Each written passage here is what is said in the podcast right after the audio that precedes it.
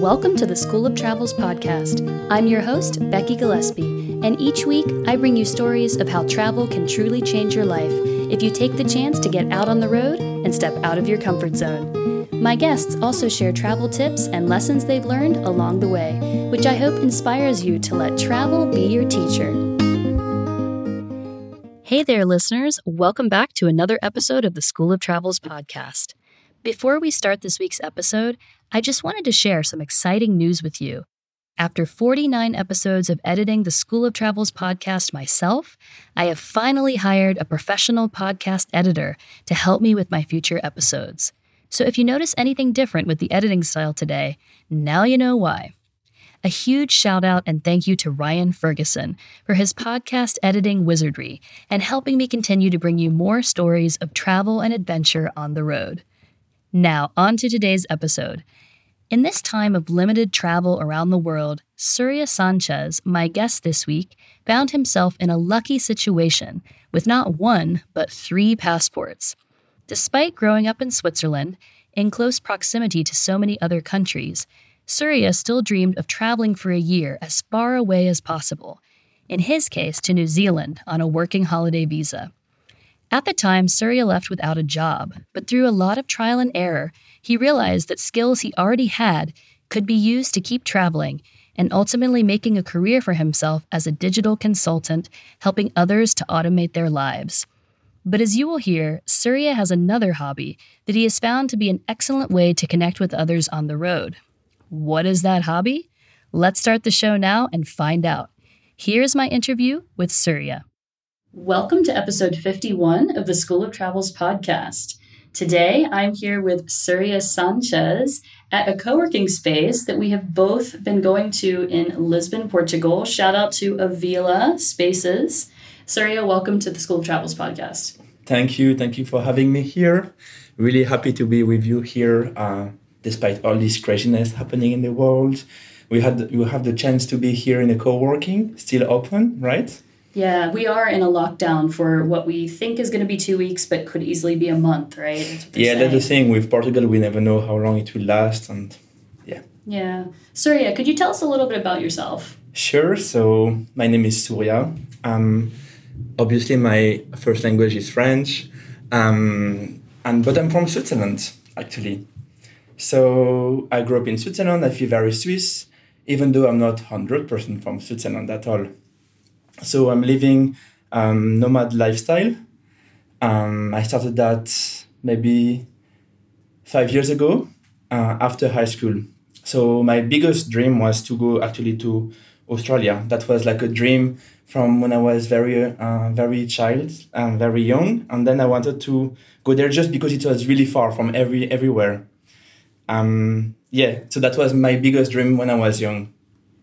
Wow, so you're the second person I've had on the School of Travels that started, it sounds like you started, like you said, after high school. And the other person I interviewed, which I, I don't, I will send you a link to this afterwards. He started when he was 20. He moved to Japan and mm-hmm. he did a, a number of youth projects and was pretty involved with his local community, which I think got him out traveling. Mm-hmm. And yeah, he was from France, so they had a lot of programs there. Yeah, yeah. So actually, so in Europe, in many countries, we have a um, program called Working Holiday Visa. So there's some country around Europe, including France, I think Belgium, there's also Argentina, Japan is one of them. So I don't know if you heard about this visa, have you? Yes, we actually can't do it as Americans. Yeah. So every time I hear this, I have to say I'm jealous, but it does give you such a wide range of mm-hmm. opportunity. Mm-hmm. Actually, um, also in Switzerland, we don't have that. So I have I'm uh, lucky enough to have other passports I can use to um, travel. Yeah, my dream, my, my biggest dream was to go to Australia.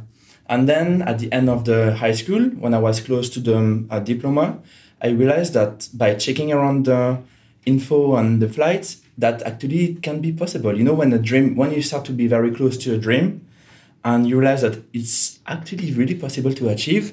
And I was questioning myself, should I really want to be to go to Australia? And I look at the map and I realized there's a country even further that was New Zealand com- like compared from Switzerland.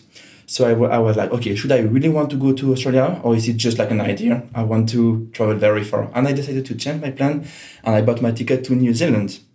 And actually, uh, was very uh, interesting because I bought my ticket without being very sure to get my diploma, right? You weren't um, sure if you were going to graduate? Yeah, I was not very sure. You know, it was like one year in advance to have the best price for flight, you know, uh, applying for the visa. Um, but I was sure that after that I would travel. So that I just had to succeed. It's cool, let's say. Just this is just like high school, right? Um, and then that happened, lucky me, and then I flew to uh, New Zealand. I had there a really um, backpacker lifestyle. So I saved a little bit of money from Switzerland, but I wanted to really leave as soon as possible. As soon as possible because I was tired of staying, you know, in my town, in my city, just wanted to explore a bit the world.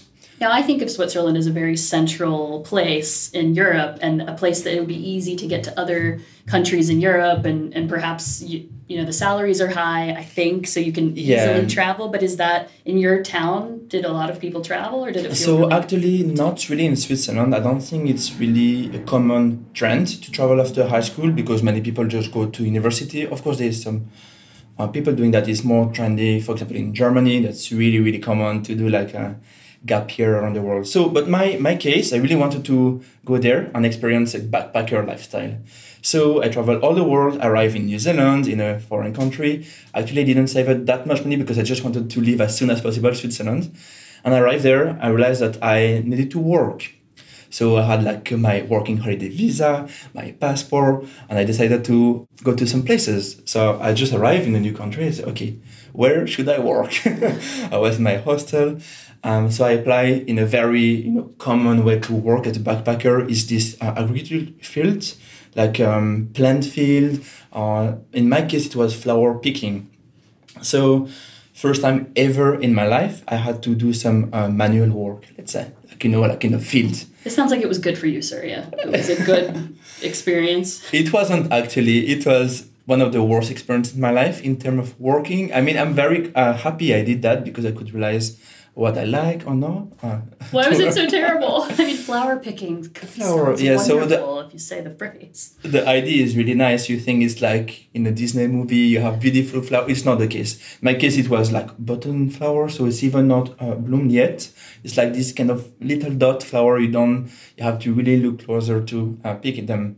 So I signed up, and the thing is.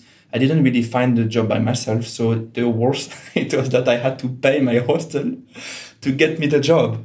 Oh. So I had to pay like 100 bucks. And yeah, that's true. They had contacts, they could find me a job within hours, right? So the next day, early morning, we started and we were in the field.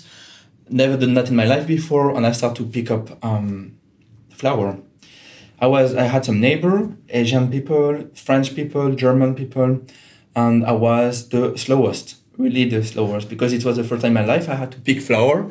Now very slow, and at the end of the of the day, I really tried to work so hard, you know, and actually I made like forty bucks, like some like nothing, and I worked so much, so much. And I was complaining all the time to my German neighbor, never complaining, you know, German really strict. And I came back the next day again i was like oh no that's not for me. So i quit after two days and i even like i made two times uh, so 80 bucks in total which was actually not a benefit compared to the price i had to pay the hostel. So i basically lost money by working in the field that was my first experience. Oh i have to ask what happened from there?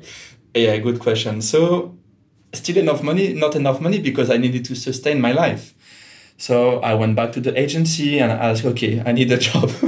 what? You quit after two days? Yeah, but I couldn't, but I just didn't need a job. So I actually changed the city and I got a job in a wood pallet factory. Again, really like, you know, in a factory. This sounds worse. Like the phrase wood pellet factory sounds like it's going to be worse than flower picking. At least it might be. Yeah, so it was much more, let's say, masculine environment. I never been in this environment before so I started to do this uh, wood pallets. It's actually, I have to say, very, very simple. So you have like tool, you know, needle you have to put in a wood, then pass to your neighbor doing something else. So and you do that for every day, like every day. So I did that two days. Then I called the agency, say I can't do that anymore. Say, can you please finish your day? I say okay. So at the end, I did three days. And I told that to my German friends, and they say, "Wow, well done, Surya! You did one more day of work." so this is becoming like quite the comedy. Thing. Yeah, so that was the second experience, and then I work in a coffee shop as a. So but that was also another dream I had is to experience this backpacking life. Um, in a coffee shop doing coffee because New Zealand is really coffee coffee is really a trend there so they're very fussy about coffee so I started to work there as a barista assistant with the dream to become the barista, basically. and um, I could only train myself after hour, you know, when there's no client anymore. And uh, I asked the barista, it was a girl really friendly in uh, Auckland. And uh, I asked her, can you please uh, show me how to make coffee? I said, yeah, sure. So I started to use the machine, you know, um, uh, warm the milk, and then, I, of course, I was not professional. It was the first time I was pouring the milk in this big espresso machine. And then after a few seconds, the chef from the kitchen ran out and he looked at me and he said, Who did this noise? I was like, uh, Me? Don't touch this machine again anymore. If people come in your shop, in this shop and hear this noise, they will run away. And I was like, My dream is destroyed.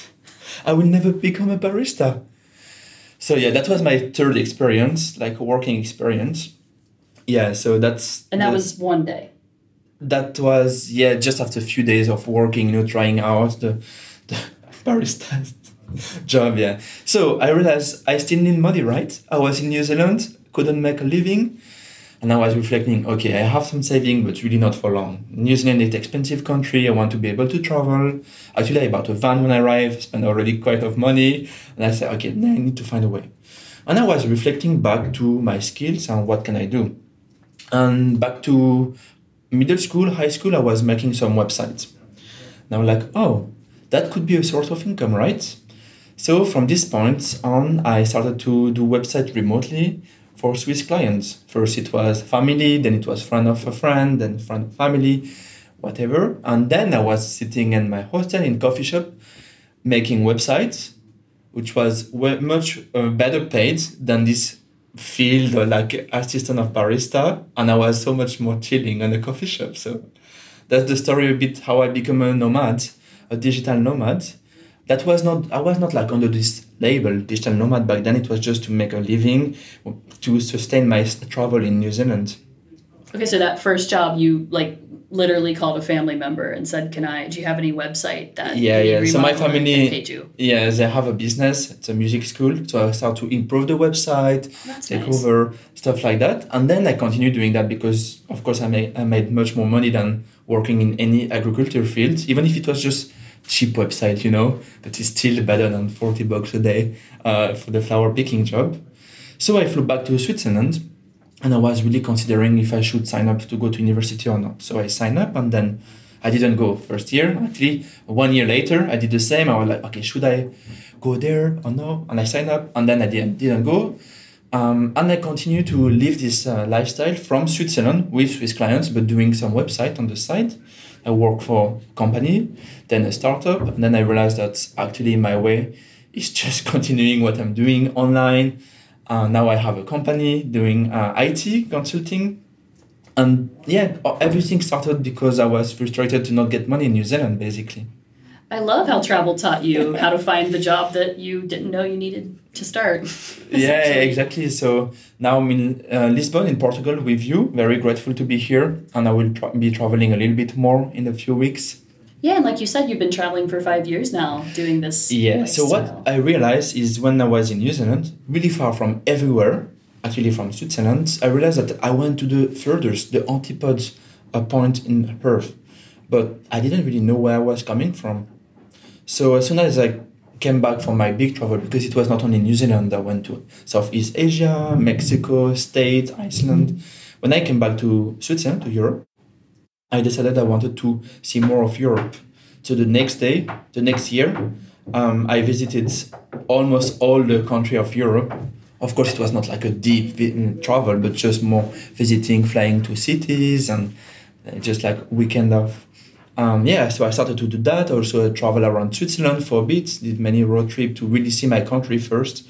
So no, now I feel a little bit more relaxed to not only be really far from everything. You know, sometimes you have to go to go very far to understand that you want to explore local. right? Exactly. And and one thing that's interesting about your job and the way you grew it on the road is like you started like you said you had this pain point you had to learn how to like make money in New Zealand but then you did go back to Switzerland. I don't know exactly why you went back at first to just like, you know, just see your family, but you spent some time there and built up more clients. I think that's a good thing people can do as well if they want to start this kind of lifestyle. Yeah, so for me the point is it was only one year, one gap year. I was telling everybody when I was traveling that it's my gap year between high school and university, right?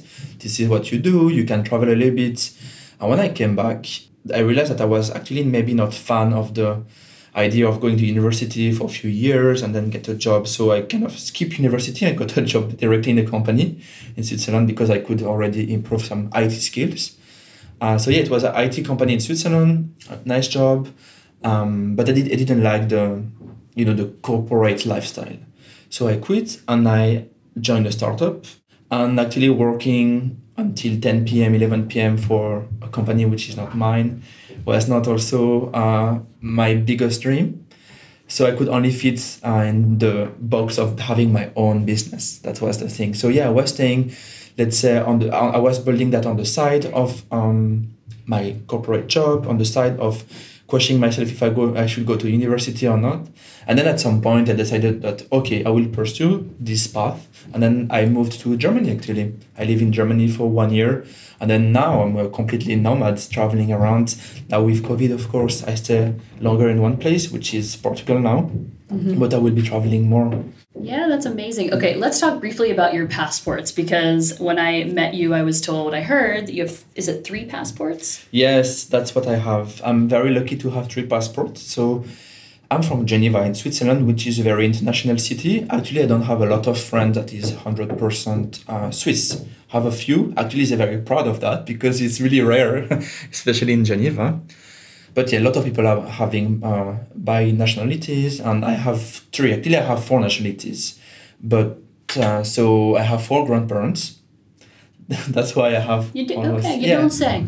this is the way. So um, I have the Swiss passport, the Irish passport, and the Spanish passport, and I have to say I'm very grateful for that because when I go, I just choose the best passport I can travel with and this happened more than uh, than a few times really during covid you know only the country that you have the passport you can sometimes go back to the states it's much easier even after brexit you know? That's mm-hmm. difficult for european to travel to or to to travel it's okay but to live there you have to either live before or be from uk or from ireland which i am. So it's always a bit funny when i go back to one of these countries and they talk to mean the main language of the country, like Span- Spain. If I use my Spanish passport and I don't really speak Spanish, you know, so it's always like yeah. How did that work? So did you have to apply for the second and third passports as you got older? Exactly, I had to wait when I was 18, but the day I turned 18, I had the list, all the things I wanted to do. And then I went to the embassy, and that was actually a funny story too, to have my Spanish passport because I, I had to use Google Translate in front of the woman to you know translate the paper and to fill up. They were very kind with me, but it was obvious that I was. I mean, yes, I am from Spain, but not like deeply like a Spanish guy. You know, just got I just hold the passport to be honest. Right, your grandparent is from there. Yeah, yeah, exactly. and I know that like I have quite a big American audience that listens to this mm-hmm. podcast, and I know it is possible. For, for certain countries, for the grandparent, you can apply. Even if you were born in the States, check the rules. Actually, everybody listening from the different countries, check your rules for applying for these passports. But you might be able to get a passport you're you were unaware of. Yeah, and especially the Spanish embassy told me that in my case, of course, it depends to everybody's case, depend of which grandparent you had, etc. But my case, I, it was much easier if I would um, go to uh, embassy before twenty one years old, which was the case. I went there when I was eighteen.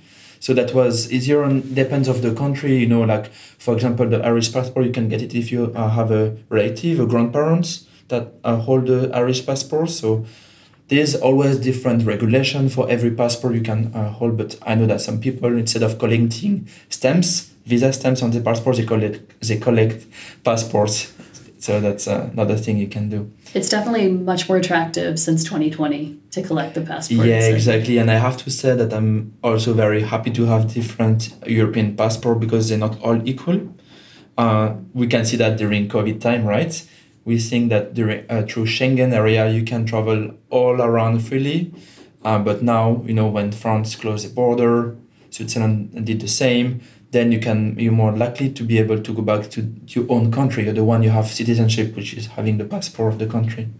Yeah, and uh, I know in the EU, different countries have different costs of living. So in Spain, you would have much less you'd have to pay for than Switzerland, for example. Yeah, and that's also the funny thing about the price of the passports. They don't have the same price when I renew them. okay. Yeah, you can see the different way of uh, cost of living from the same country.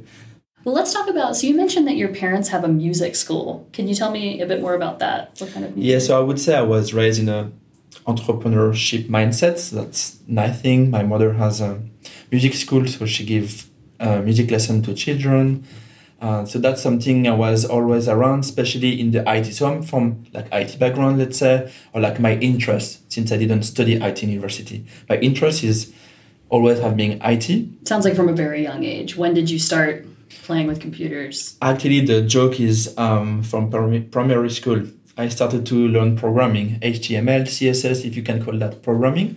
And then I was stuck uh, when I was programming PHP as a very young child, you know, because I was I didn't have the mathematic base to understand the language. So I had to wait for years to have the mathematic knowledge that I got from middle school to be able to continue programming. Yeah.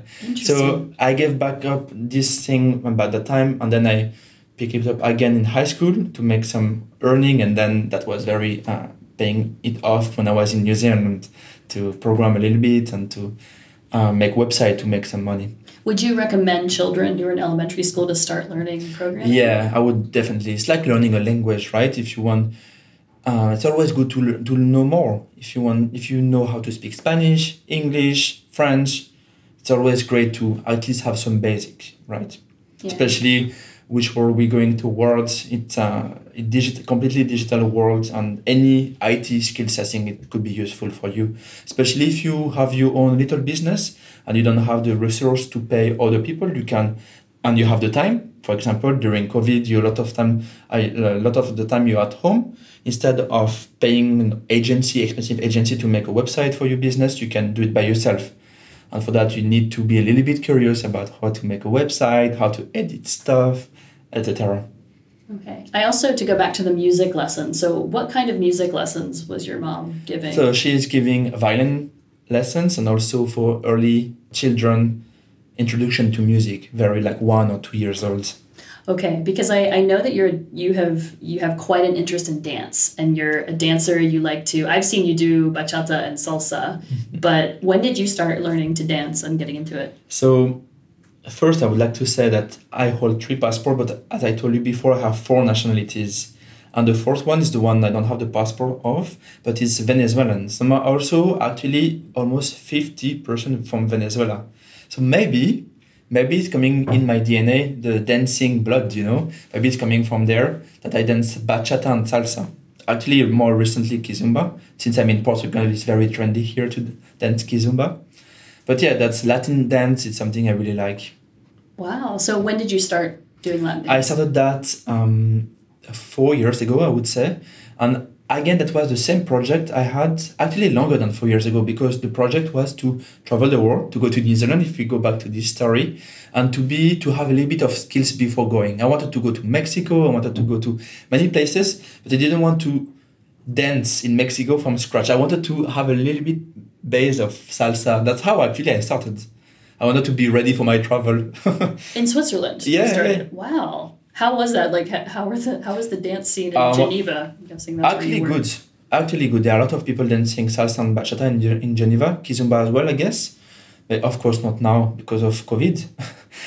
but um, that was a great experience. I would recommend any, everybody to try at least few lessons of uh, partner dance.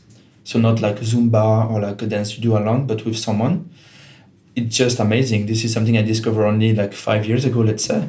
Uh, how has it contributed to your life and the quality of your life? so life? I would say the main part is to have more confidence in yourself and being more able to communicate with others because this is a very human skill, right?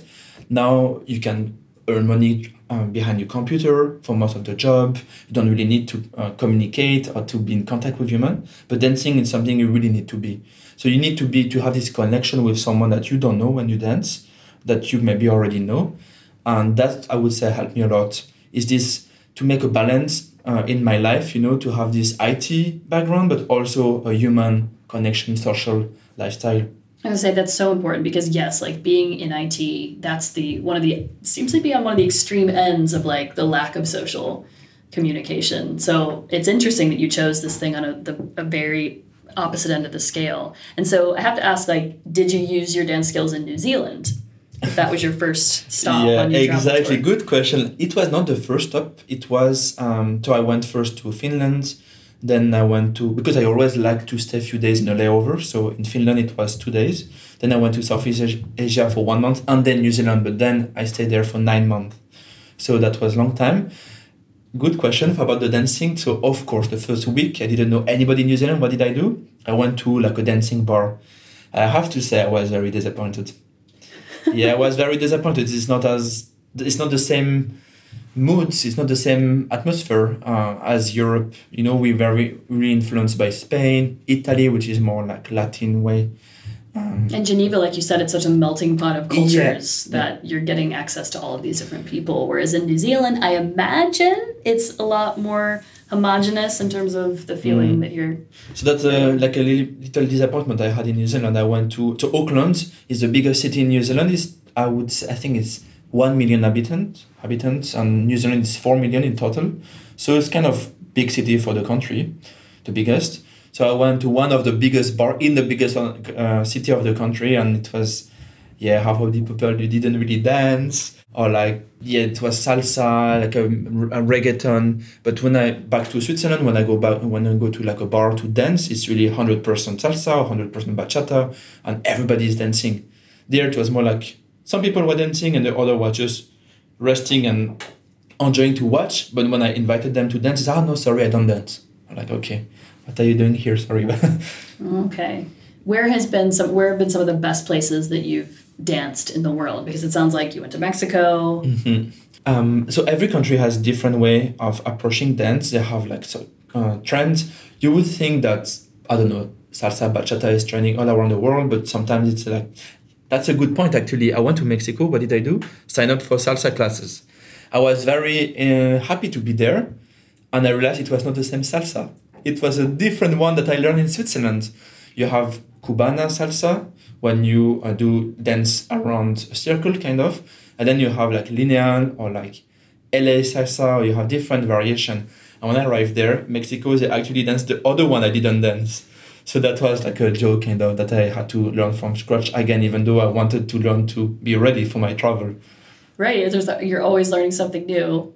But and I know that we've talked about you wanting to you haven't been to Colombia, but that's definitely on your dance list. Yeah, for sure. I heard Colombia is very great for salsa dancing. I'm more focusing to bachata now. Bachata sensual or modern, which the one I'm doing, is coming from Spain.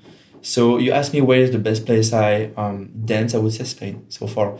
I haven't danced in all the country, but of course when I travel, this is definitely a main point I'm looking. I went to Ukraine two years ago, and I even like asked dance school beforehand where I could dance when I would be here. If it's just a few days, you know, you don't have the time. Or I even would plan my flights to be on the good days, you know, to be because sometimes every week is Thursday or Tuesday the dance party of the of the week in the city. So I try to plan my flight to arrive before and after the party, you know, to match. Yeah, and I've heard there's also like marathon weekends of dance. Like I, I actually have studied tango mm-hmm. a, a few times in Buenos Aires. I've been lucky enough to go down and like learn it for two months but I like there'd be these tango weekends around the world. So if, if people have never thought about this or as a way to connect, especially with people, you can do a tango weekend in Berlin. You can do a tango weekend in Portland, Oregon. I heard is a big place for that. Yeah, you can do weekends dance weekend, but even better, you can do dance festivals.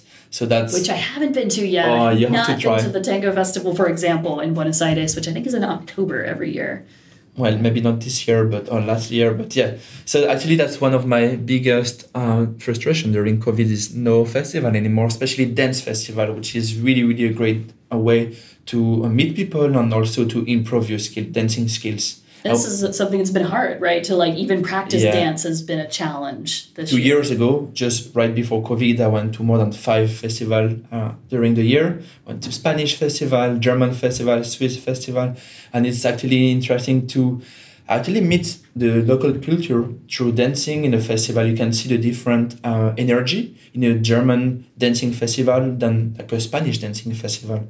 So that's an interesting way of understanding a culture and a country through dancing, how people dance in the country.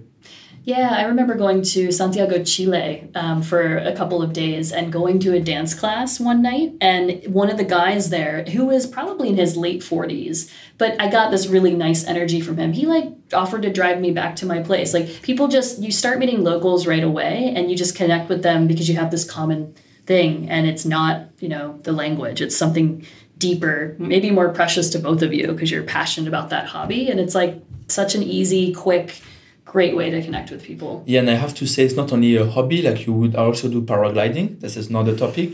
But I also paraglide a lot, which is also a very nice hobby to have with different friends. But let's say the friends I have with paragliding, I connect through the hobby. But dancing is more than that. It's also you connect through the hobby, but also through the connection when you dance together. So there's also this human connection when you dance, which is very nice.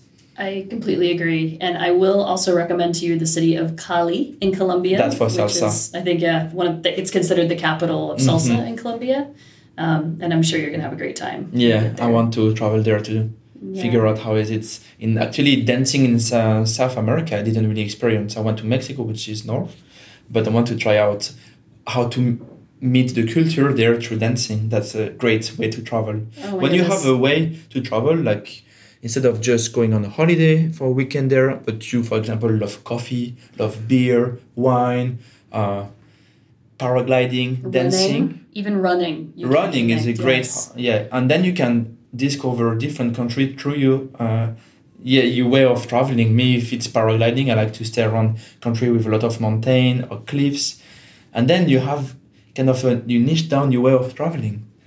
Yeah, I love it. I am definitely a fan of that type of travel. Mm-hmm. If you can get multiple interests of, of those things you just said as well, it's even better. It's like yeah, for example, paragliding is very great to uh, combine with kite surfing or like hiking. So, for example, if it's too windy, you can hike.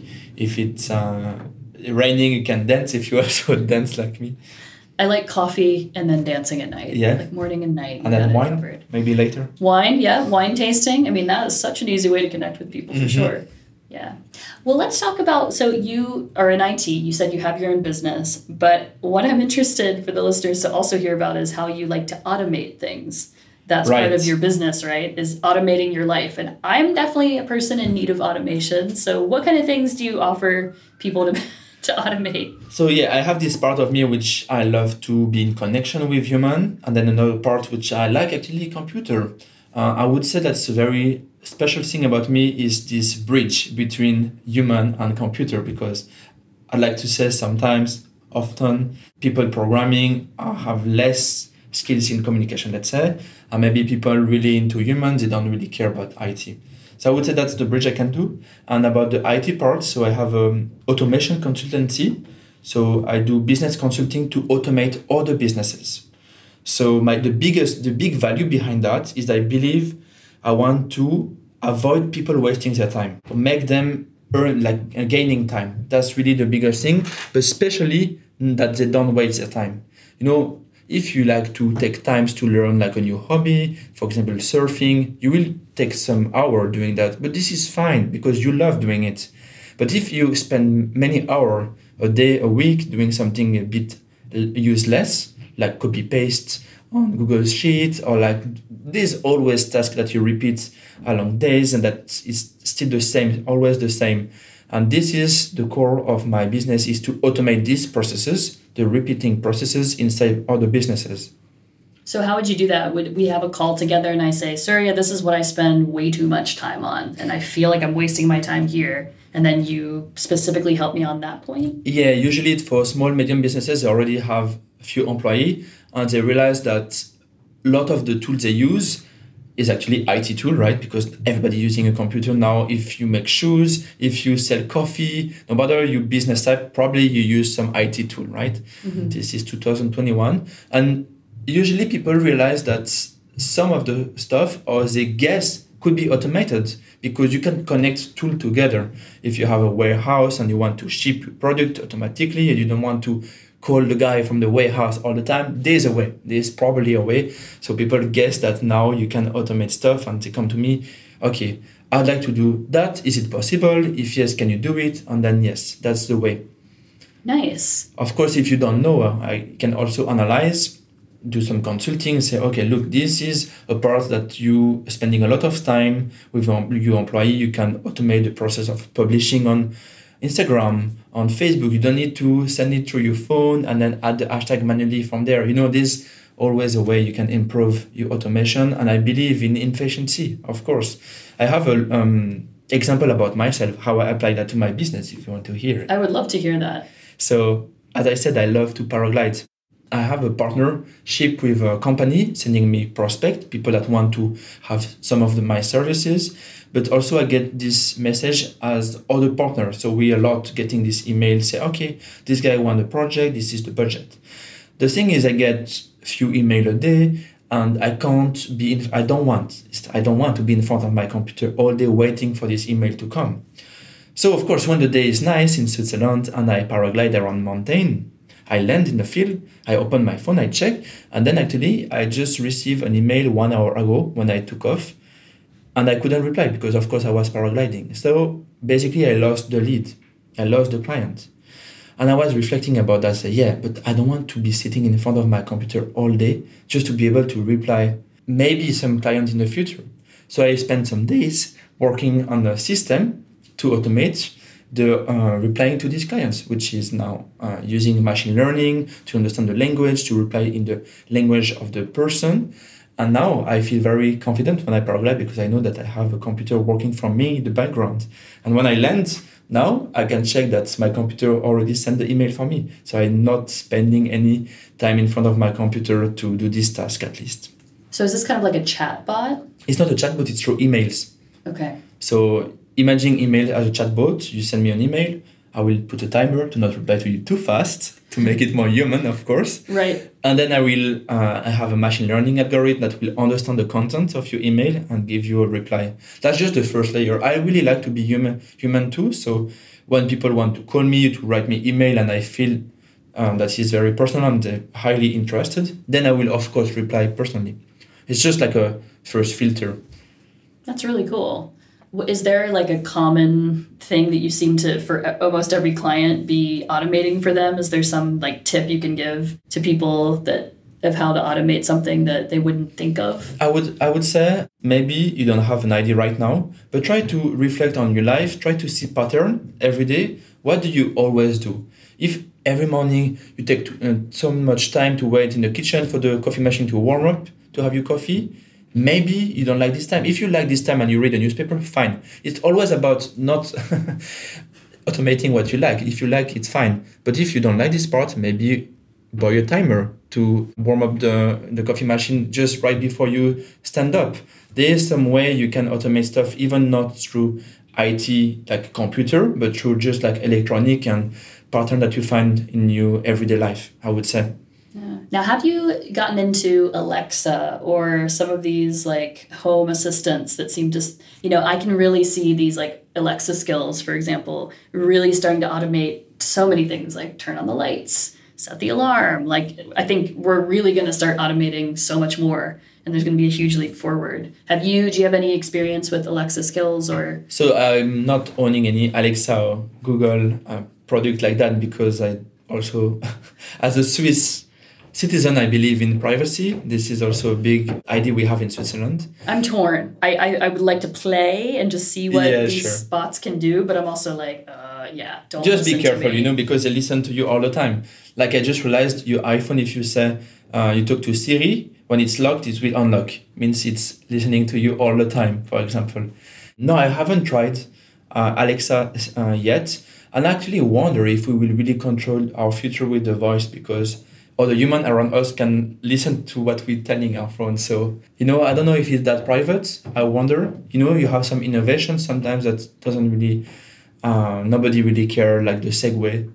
you know, the Segway, the two thing, the two wheel that you stand and you can go on and off. You know this uh, yeah, vehicle. I've tried it a few times. Yeah, but it's not. You don't see that in the streets every day. There is some innovation. So I wonder, you know, if some future tool will be used, controlled by voice or no. We'll see. Yeah, I'm very, I'm very interested in that field, but that I'm also, like I said, nervous about it, and part of me hopes it doesn't succeed. Yeah. Well, you've already mentioned and hinted at this a little bit. Like, I, I'm sure that you want to go to more dance locations in the future.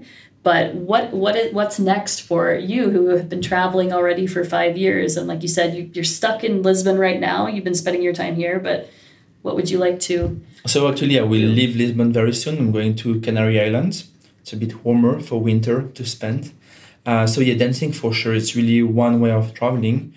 But I would like to bring uh, more of paragliding because this is still new for me. It's already it's only I think one or two years I have the license.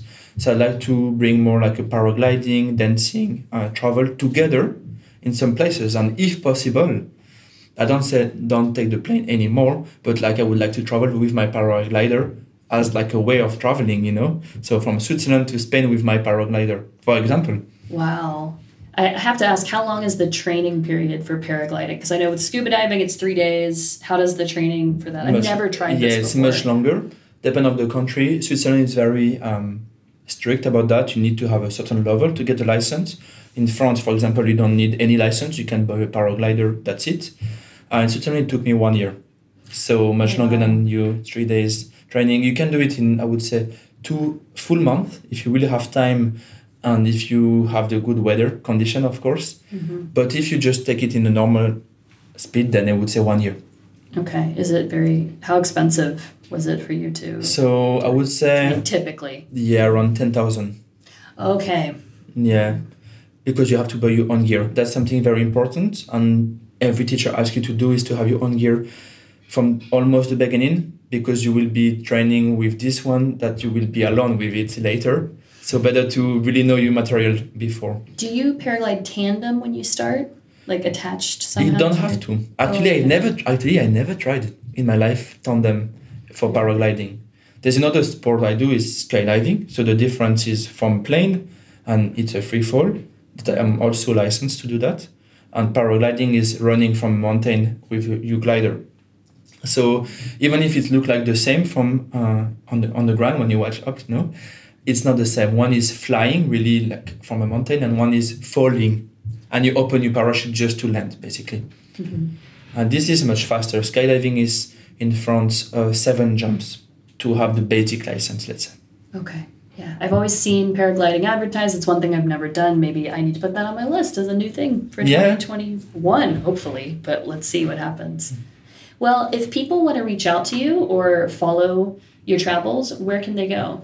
My personal website is www.surya, my first name S U R Y A, Sanchez, my last name S A N C H E Z dot com. That's it. Okay, and we will put that on the schooloftravels.com. Great. So the spelling will be fine. yes, and um, thank you very much, Surya, for Thank joining you me for today. It was, having me. it was fascinating to hear all the different things you're interested in and how it's really just, I don't know, it's really improved your- your life and the quality of your experiences. Great, thank you. Thank you so much. Thanks again, Surya, for sharing all that you've learned over the last five years of traveling with us. Surya's conversation has definitely inspired me to get back into dancing as soon as this whole pandemic will allow, as I agree with him that it is definitely one of the best ways to connect with others while traveling, since dance classes are one thing you can always find anywhere, even if it's just with a private teacher.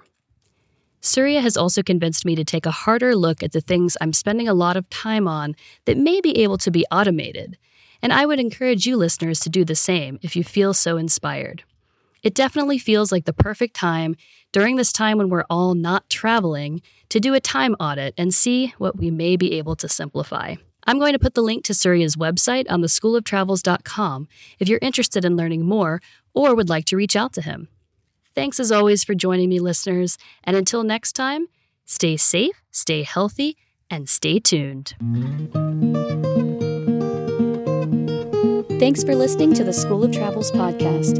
If you enjoyed this episode, we'd love for you to subscribe and leave us a rating wherever you get your podcasts. Special thanks to The Sam Chase for allowing us to use their song, In a Perfect World. Don't forget to join us next week for another episode, and remember to always let travel be your teacher. If you keep your options open, there are places you will go. They will treat you like the kings and queens your parents thought you'd be when you were born. It all with your head up standing tall, and you'd look back and think it's funny how you spent your time and money in this world, living in this perfect world.